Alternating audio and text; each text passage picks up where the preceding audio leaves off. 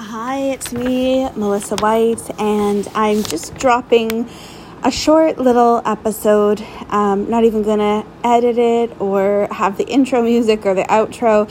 I just wanted to say thank you so much um, for thinking of me and for reaching out. I am still here and I'm to be back with new episodes very shortly. Um, July, I feel like, was a pretty challenging month for me health wise and then also emotionally. And I just wanted to chat with you about it a little bit because I've had such conflicted feelings. There's been part of me that's felt very guilty and bad that I haven't been able to keep up with everything. I find that for a period of time there in July, I was doing the bare minimum, you know, like really just trying to do what I had to do. And, you know, there was a lot of things that kind of fell to the wayside. And I'm a pretty productive person. I like to be busy and I like to be getting things done. I think I've had a to do list since I was probably like five years old. Um, but I recognize now that there are going to be times where there is this ebb and flow in life. And the more we resist the more the thing, whatever it is, uh, persists. And so I had to have a chat with myself and really say, okay, you are permitted, you're allowed to be unwell, you're allowed to take care of yourself, and you're allowed to disappoint people. And you're also allowed to grieve. And, you know, it's weird because I do take on a certain amount of other people's grief um, all the time. I'm working with spirit and I'm working with people that are grieving all the time. And even though I know the reality is that, you know, life is eternal, it doesn't really make it hurt any less when you're going through your own grief. And I think for me, I just have felt almost guilty for needing some time and space to grieve. I almost felt like I should be able to handle it more.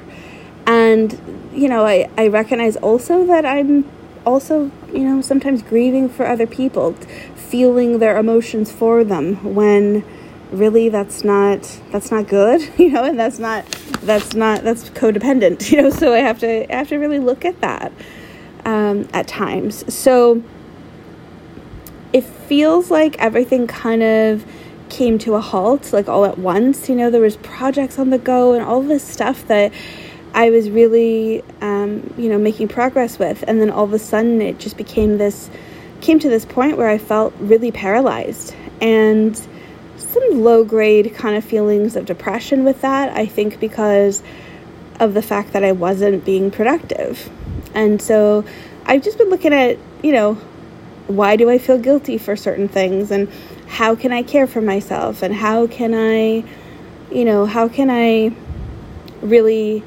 walk my talk? Because there's lots of things that I find um, you know myself knowing and saying and that yet when it comes to myself I have I always listened? No you know? So spirit has been really supportive of me I feel as though um, my team of loved ones and guides, they found ways to reach me. They found ways to uplift me and to bring me blessings throughout this kind of rocky patch. And so I'm really grateful for that. And I would say, you know, the the thing that kind of has kept me a little bit grounded is just turning on a beautiful piece of music and inviting spirit to come and just be with me. Either I'll sit there in silence and close my eyes, or I'll lie down on my bed and I'll just take that five minutes and I'll just allow them to be with me. Um, and it's not that I'm getting necessarily communication or that I'm trying for communication. It's just a communion, it's a feeling of coming together. And that's been really, really helpful. So, you know, the health concerns, yes, they're ongoing, but I will, you know, I do have some um, uh, appointments and, and things lined up and different, you know, different uh, things that we can try to kind of rectify what's happening and I I do feel really hopeful that that will get under control, you know, that we'll we'll get there. And until then, I'm just trying to be really patient with myself and listen to my body, um, give myself room to, you know, experience my emotions fully and to just kind of enjoy a bit of a slower pace, you know. So some projects are kind of on hold and I've had to say no to some things and I've had to reschedule some things and cancel some things, which I hate doing. I do not like to do that, but I've just seen it as a bit of a necessary thing.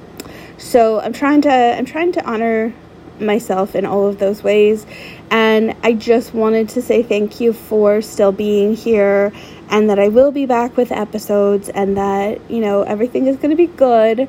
It's just a little bit of a recalibration period. You know, just feel like it's it's a time where I need to take inventory and and see what's working, what's not, what I can what I can do going forward to really you know, live live in the best way possible and you know provide the best that I can for people and to be there with my family and to you know also live a human life you know not to be too preoccupied with always um, head in the clouds you know. I also have to have my feet firmly on the ground and that's kind of what I've been doing over the next over the last little while is trying to have my feet firmly planted here on earth be in my body and um, and go from there so I just want to say if you're listening and you're experiencing any kind of challenge with your health or with the loved one's health or with grief or anything like that, um, I just want you to know that you're not alone and my heart's with you.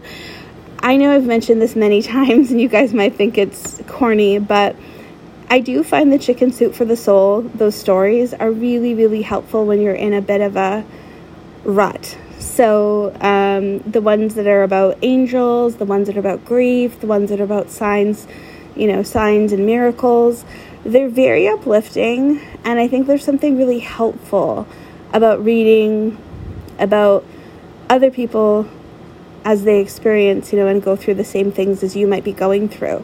So, you know, if you're looking for something to lift you up, I would suggest those stories. All right, so I'll send you lots of love. Um, still taking applications for the Exceptional Medium one year long mentorship program.